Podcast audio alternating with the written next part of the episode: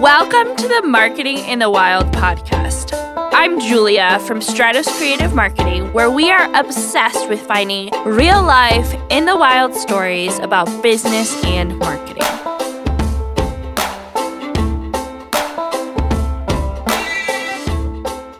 Everybody, I am excited to introduce you to Madi Baldwin. Yeah, there's so many things I could say, but I'm going to let Madi introduce herself. So Madi, please tell us about you and a little bit about what you do. Yeah, definitely. Well, thank you again so much for having me on the podcast today.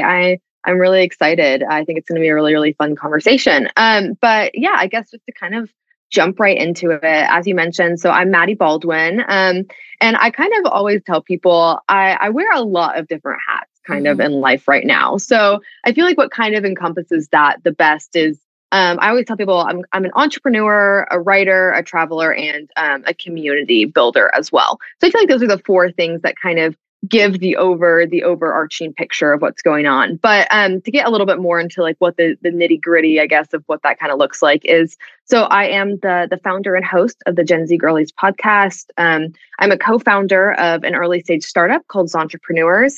And I also am currently working on the partnerships team at Safety Wing, which is a Y Combinator startup.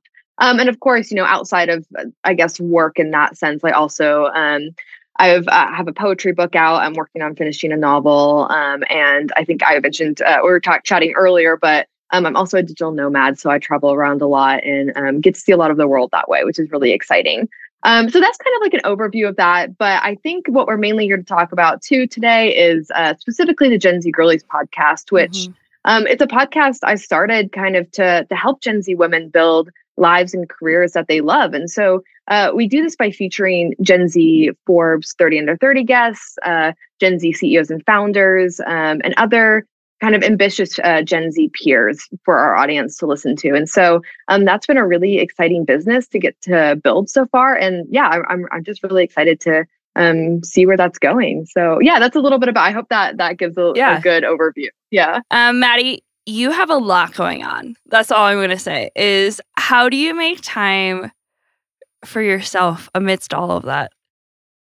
Yeah, I mean, I know you're totally right. It is a very busy schedule. And I think that I found like a couple different ways to look at this. And I think honestly, truthfully, I am very busy. And so I think that there is ways that I find like time to make for myself, like within that. But I do think that also kind of what I'm doing for work is things that I love doing and things that are kind of my hobbies as well. And so I think that when that is the case, it's also a little bit different of than necessarily just working like a different job that maybe I wouldn't love for the same amount of time. Yeah. So I think that's kind of adds a little bit like a different point of view to that. But I think that like one thing that is really important to me is just really being intentional in my friendships and seeing people and kind of scheduling out time to see people and what that looks like, I think is a big thing of how I kind of work to balance that a little bit. And then I think one thing that's also kind of changed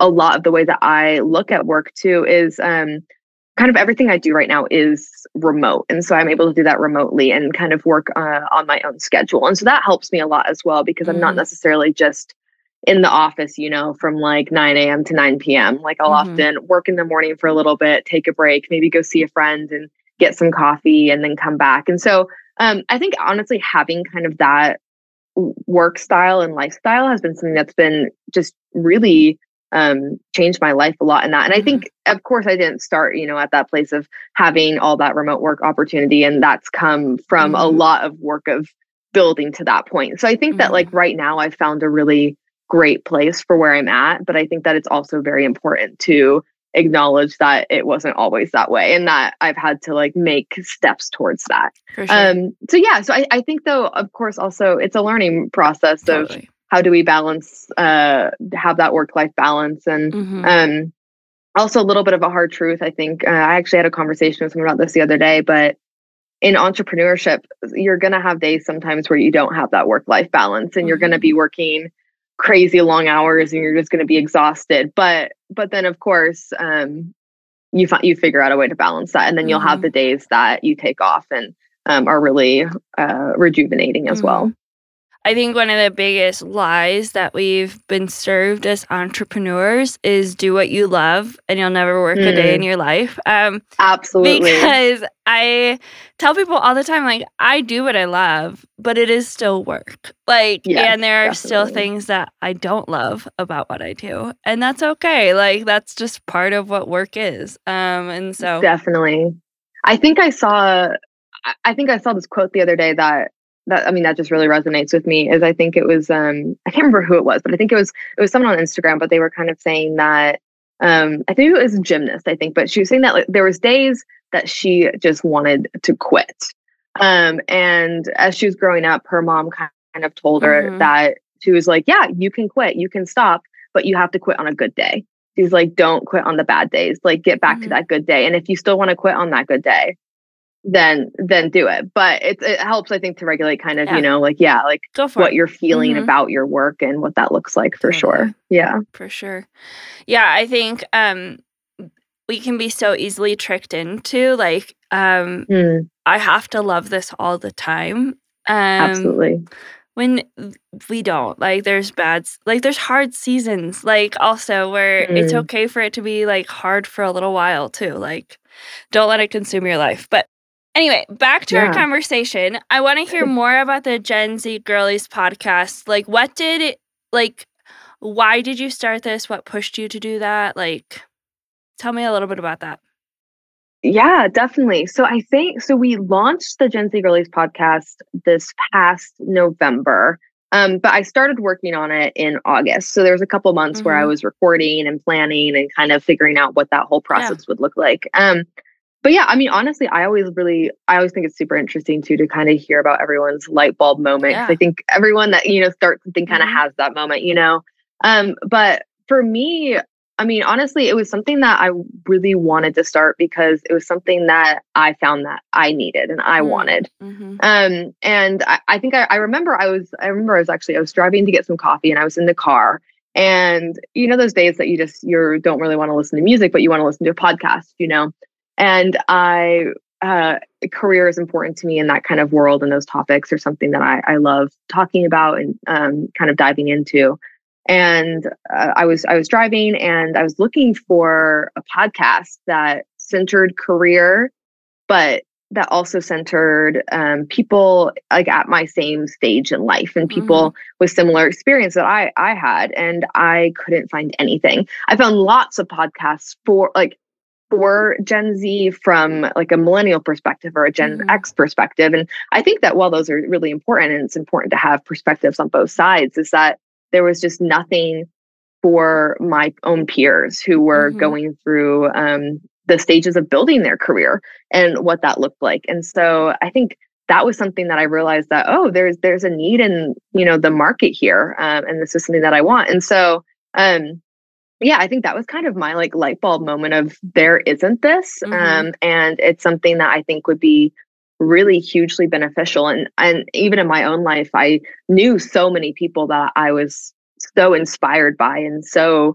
in awe and impressed of. And that's something I've always loved is I love being able to, you know, see the potential in people and the opportunity there and want to like showcase that as well. So I kind of started out by really just leaning into my own community and started featuring people that were people that just personally I was really inspired by, even, you know, in my friend group and my community and my coworkers. I just kind of started in that path. And then from there, we really started seeing some like pretty huge traction of this was something that people really wanted. This was something that was important to get out there. And so after that, I started kind of expanding what our audience base or our like guest base could look like, but also our audience base, and started reaching out to some other people that are Gen Z and just really hugely accomplished people and that they wanted to show. But yeah, I think the special thing though too about the podcast, and I think everything that our guests know and agree on, and it's the reason they want to come on too, is that no one on the podcast is special or different. They're just people who have built something cool and they want to kind of pull back the curtain and show our audience how to do that as well. So yeah, so it's really exciting, and I really love where it's going, and it's just fun for me too to have these guests on and get to hear their stories and really like lean into the concrete steps on what does it take to build this. Yeah, for sure. I love it. I think like Gen Z is doing some really cool things, and so I love that you're getting to highlight it in a way that is different than. Should I, as a millennial, try to highlight Gen Z? Like, it's like cool when you can like speak for your own community, or speak Absolutely. With your own community. So, I'm curious. Like, you are in the entrepreneurship space. Like, you just got your master's in entrepreneurship and a whole bunch. Yeah. Like, you've done studies, but then you're also like in it. What are some things that you've noticed are different about Gen Z entrepreneurs? And I realize everybody were speaking in generalizations, so nobody get offended. Yes. But like, what are some differences that you've started to notice? Yeah, no, I think that's a really great question, and I love that question actually as well. And I think that, I think like as we said, I just got my master's in entrepreneurship, but I was also in Dublin, Ireland, was in the entrepreneurship ecosystem out there a little bit. So I got to kind of see what that looks like on both sides of older generations kind of working in that. And then also some of the newer generation entering, and then also my conversations with people. So it's been really cool to also kind of get to have that international experience of what does, Gen Z entrepreneurship look like internationally as well as nationally. But I think one thing that I've really noticed that kind of sets Gen Z entrepreneurs apart is I think that they're, and I think this is encompasses, of course, like we were saying, generalizations and other generations as well. But I think that there's this kind of this rise from Gen Z in allowing people to show up for who they are, who they want to be in business. And I think that before this, recently, there's kind of been this expectation of what does it look like to be an entrepreneur? What does that mean? Like, what are you interested in? What do you look like? What do you dress like? Kind of like there's those expectations. And I think that really Gen Z is starting to kind of break down the ideals of what an entrepreneur should be, and just allowing people kind of to just be who they are and to show up to work as they are. And I think that's a really cool thing. I think that authenticity is a huge thing for Gen Z, and getting to be themselves and bring that into the workplace as well. I think, I think a really big shift that's kind of happening. I think even outside of entrepreneurship, I think we're seeing it in corporate offices and, that as well. But I think that really the epicenter is kind of in entrepreneurship as well. And those ideas kind of expand outwards as well. So I think I'd say that like, that's probably one thing I would say. I would also say that it's a good thing to mention. And one thing that I've even felt a lot on my end is that there's often this misconception, that Gen Z is, I think they kind of get labeled as a lazy generation or a little bit entitled or what that looks like. And I really do think that is a misconception, and I don't really think it's really the case at all. I think that most of the Gen Z I know are some of the hardest working people that I've met. I think especially Gen Z entrepreneurs. I think they put in the hours and they put in the work, and I know most of the Gen Z entrepreneurs I know work 10, 12 hours days or more. And that's not just like even on one project. I think I can't remember the exact statistic, but I think it's 59% of Gen Zs currently have two side hustles they're juggling on top of another job. And so I think where the misconception kind of comes in, though, is that Gen Z has learned really early in life where their priorities lie. And I think that Gen Z knows what they want, and they also, in addition to that, they know what they don't want or what they're not willing to do. And I think that they're asking for it as well. And so I can see how that, it makes sense to me in some ways, how that can come off as people feeling a little entitled or feeling like Gen Z doesn't want to do certain kinds of work. Because I think in some ways that's true that they don't want to do certain kinds of work because they know what they want to do and they're asking for it. But I don't think that it's a bad thing to ask for what we want or to know what we want and to push forward for that. And I think that with that, change is also a huge thing and can be scary for people. And I think especially when we're looking at the workplace, and if we're trying to change what this workplace looks like, or for people who feel like I've put in my dues, why are other people not putting in their dues? I think it's always good to take a step back at our own thinking and think, okay, like, what perspectives am I looking at this change from? And is it because I'm feeling like this change is happening so suddenly and I'm feeling uncomfortable with this? Or is it because I really don't think that what's happening is good? And so I think that that's always a really important way to kind of frame your thoughts around what's happening. But I think I would just end with saying is that it's definitely a misconception about Gen Z. I think Gen Z wants to work and they want to work hard. I think that they know what they want. For sure. And so I think that's really where that misconception comes from. I love that. I would say, this makes me sound so old, but I'm not that old, much older than you. But when I was like in your spot and millennials were like coming up, I feel like right. Millennials were also labeled as lazy. And yeah, I think I kind of like, I was younger, but I remember that a little bit. I would tell people, I'd be like, well, you guys made us. So like you... rest of you, exactly. All you Gen Xers, boomers, like you like fashioned a world in which like we grew up, and like I also think lazy was a misconception for millennials, but I mean, if you think about where the world is right now, it makes total sense that Gen Z knows what they want and also knows that it's accessible. Like, that's like exactly the thing is like we have grown up in a culture where we have been given, especially I will say like in the United States especially, like the developing world is not like this, but we have this privilege of like being able to see like what the potential is. So it makes so much sense that we're like, hey, I don't actually want to like work in a 9-to-5, and that's okay. Like, we've been given that vision, and we just want to, I say we, I'm not Gen Z, but like as an entrepreneur, and as a young entrepreneur, like we know what's possible. So why wait? Like, I think that's part of it is that we've been given this vision of what life can look like. And if we're willing to put the hard work in now, like, why wait?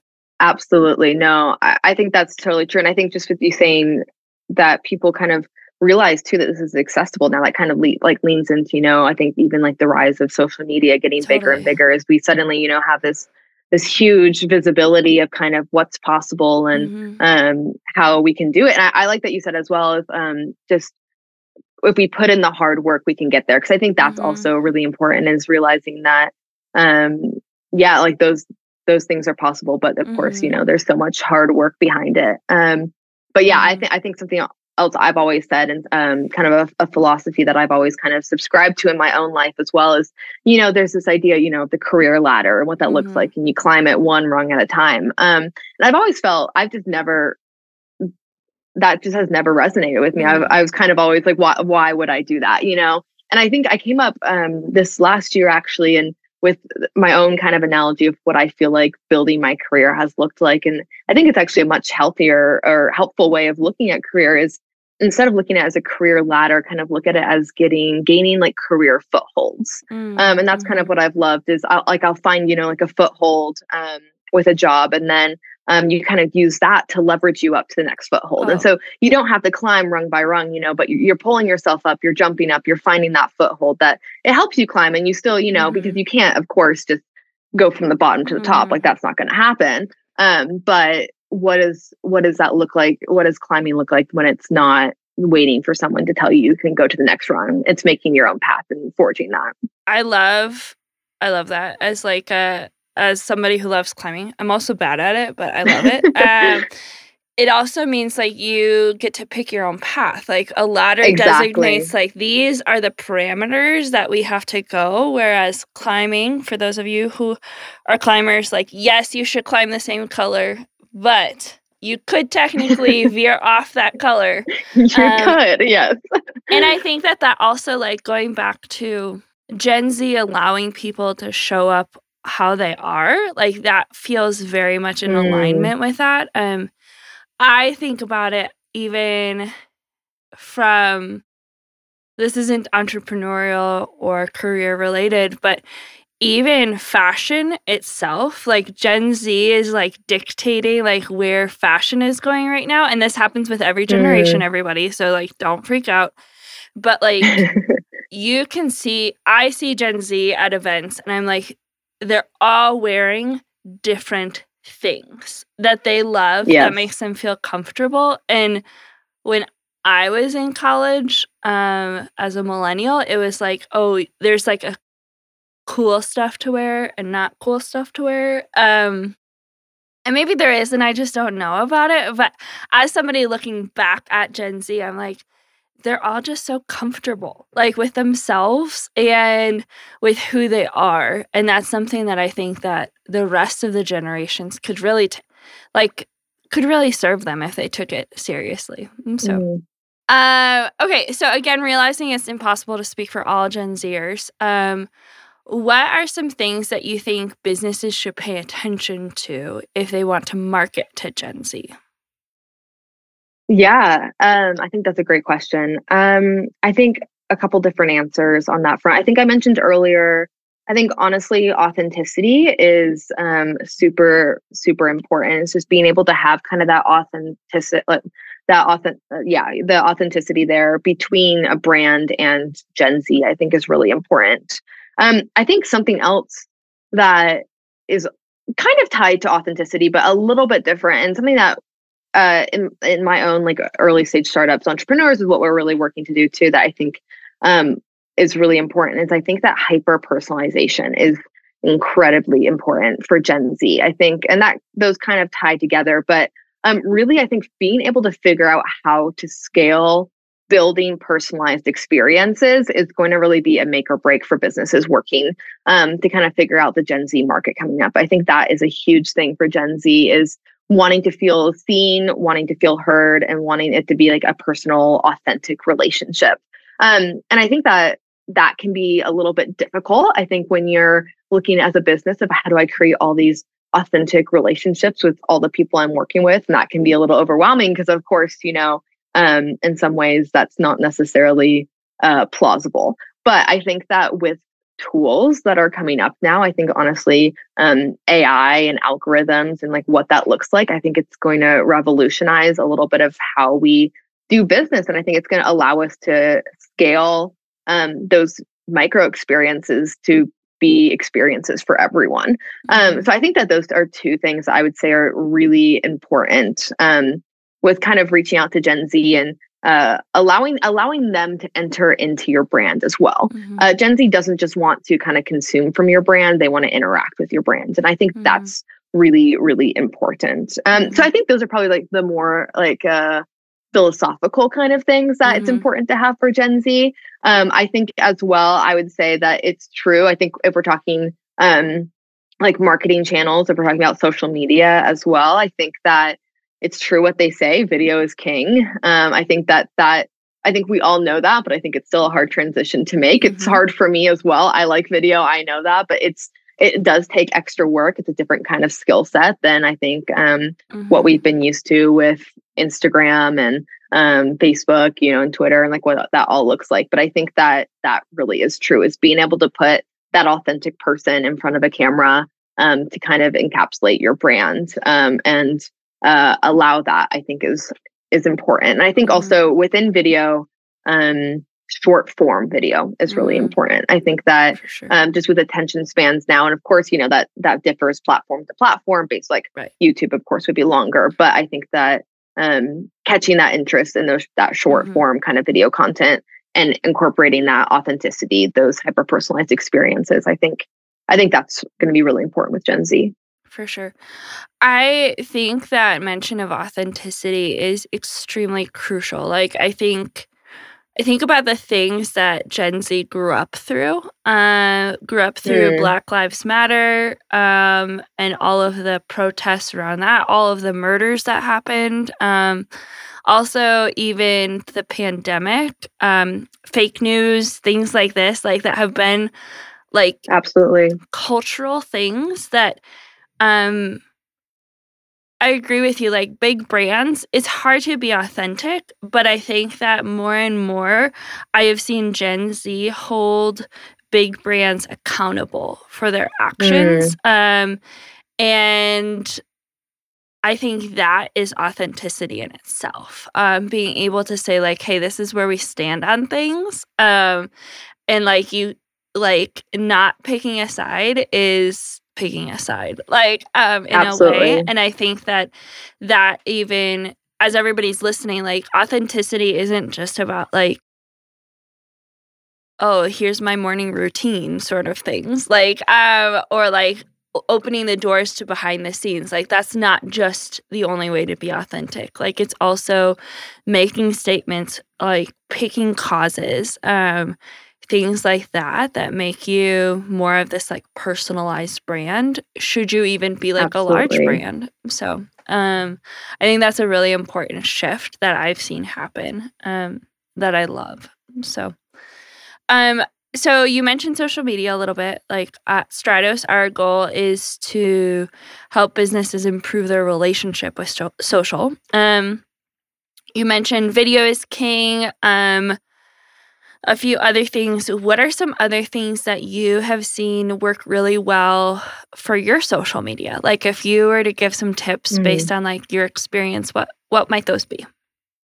Absolutely. Yeah. Well, I think besides just the video aspect as well, I think of course, you know, everything needs to be tailored to what your brand is as well. So some things that might work for my brand might not work for others, but I think that's also a really interesting concept to look on is to be a little bit, to think outside the box and think creatively on what could fit your brand. Because for instance, just with the Gen Z Girlies podcast, of course, our episodes are all about career, all about like forward moving steps on how to build these lives and careers that you love. But really on our Instagram, we are pretty unprofessional, which I think is something we wanted to lean into as well, is that you can show up how you want to work. You can be a Gen Z girly and also be someone who is going to put 110% into your work. And I think that's something we wanted to showcase. But I think one thing we found really, especially on Instagram, is just with getting the word out and kind of getting engagement levels and what that looks like, is people are going to engage with the things that they find that they relate with. And I think that's a really important thing. So like, for instance, like we have a few different kinds of posts we do, but we usually do kind of like, not necessarily a funny post, but kind of like a relevant post, a meme post, kind of, it is kind of funny. That's usually related back to Gen Z Girlies. And then of course we do like, you know, like a new episode post. And it is really interesting. Of course, like our new episode posts aren't really going to get that many shares. I think maybe the person who's on it shares it. Maybe a few others who found it really impactful might share it. But the relatable posts, kind of the funnier ones, those ones are the ones that are going to get a lot of shares, or this is funny, or this is something I related to. And I think that's a really interesting way to kind of spread the word about your brand, is going that other route of, this might not be direct marketing, but it's kind of some indirect marketing. And sometimes that's works even better than just being super direct. And so I think that's one thing that's really interesting to look at. And then I would also say a really underutilized channel right now, and this of course depends on your brand, but LinkedIn is really big for us. And I think that people underestimate how many Gen Z are on LinkedIn right now. And I think it is a really huge channel, especially if you want really quality leads and quality engagement. I think you're going to find that really on LinkedIn, because I think especially with that being connected already to personal lives, there's a little bit more engagement, a little bit more being plugged in and connected in with LinkedIn. So I think that's honestly one of the best channels that we found really to promote, to get connected with people, even to reach out to people, because I think people answer in different ways on LinkedIn than they'll answer on Instagram. And I think that getting a follow on LinkedIn is going to have way more impact and way more ROI than getting a follow on Instagram. So I think that like kind of leveraging those different, not even those metrics, but just like the psychology behind those metrics as well, because I think you can look at it, you know, like a follow on LinkedIn, a follow on Instagram. They look the same, but I think in reality, they have some very different impact. I love that. I love that. I wish I could like go back and not go back in time. I wish I could be Gen Z. That's like what I really want. That's what that is what I'm taking away from this podcast is I want to give up my millennial name and become Gen Z. What's something? Well, come join us. We'll have you. That's the best part about Gen Z is everybody's welcome. So, what is we're gonna close out, but before we do, what is like your favorite thing about your generation? Definitely. Okay, this maybe not just one, but I'll make it very short. Do what I think you want. Probably my top things, I think top four things, but they all kind of feed into each other. I think it's Gen Z's resilience. I think honestly, Gen Z not being willing to take no for an answer. I think Gen Z's creativity, and I think also our open-mindedness. And I think when all of those kind of roll in together, I think it's a really, really cool mix and just an interesting way to look at life and to do life differently and to bring that into business. I think, I'm really excited for what the future of work looks like. I think with this change coming up for sure. For sure. Well, and it's interesting how Gen Z has, like I mentioned, Gen Z lived through, or Gen Z had very formative years during the lockdown, and you all are taking it and running with it. Even the idea of digital nomads, digital nomads existed when I was in college too, but the access and then the remote work that we've all experienced, absolutely. It's almost second nature to some people in Gen Z, where it's not it's not just the cool alternative thing to do. It's become more and more of a norm because we can work from everywhere, and it's something that we learned. So absolutely. Which just shows the creativity, what the future of work will look like. So anyway, Madi, if people want to find you and your podcast, where should they go? Yeah, absolutely. Well, if you want to get connected with the Gen Z Girlies podcast, we're on Instagram at the Gen Z Girlies podcast, and then the same on LinkedIn.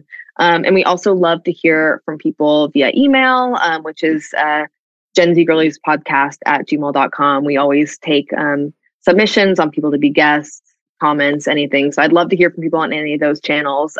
I'd also love to get connected with anyone personally. I think that's one of my favorite things is meeting new people and hearing stories and just hearing different paths people have taken. So personally, I'm on LinkedIn at Madi Baldwin, which is MADI. I spell it a little bit different than some people. But yes, I post a lot of content on there as well. And then my Instagram is Madi and then _Baldwin. But yeah, I'd love anyone to get connected. And if anyone has any questions or anything, I'm always super open. I love it. My daughter's name is also Madi, also spelled MADI. So it's a good name. We love it. When we were, she's 1.5 at this point, but when we were trying to figure out names, I was I really like MADI. And my husband was nobody's going to know how to spell that. And I was but let's really think about it. There's a billion ways to spell Madi. This is just one of the iterations. So if it makes you feel better, honestly, people don't usually spell it too wrong. So okay. I do get when I'm in Dublin, I get a lot of Marys. I think it's a little bit of an unusual name. So I get a lot of Marys, but usually if I spell it once for people, then they got it from there. So I'm curious, what's your full name? Is it? Yeah, it's Madeline actually. Okay. Ours is Madeline too. So except we say Madeline, not Madeline. So, but it's one of my favorite names. So Madi, thank you. Well, thank you. Appreciate it. Thank you for being on this podcast. We really appreciate it. Everybody go check out the Gen Z Girlies podcast. Based on what Madi's told us, I think that if you are Gen Z, it will be an unusually helpful asset to you, but also if you're trying to market to Gen Z or want to learn more about it, I can imagine it's full of really, really helpful things too. So Madi, absolutely. Thank you. Yeah, thank you again, Julia. I really appreciate it. It was a great conversation. Agreed.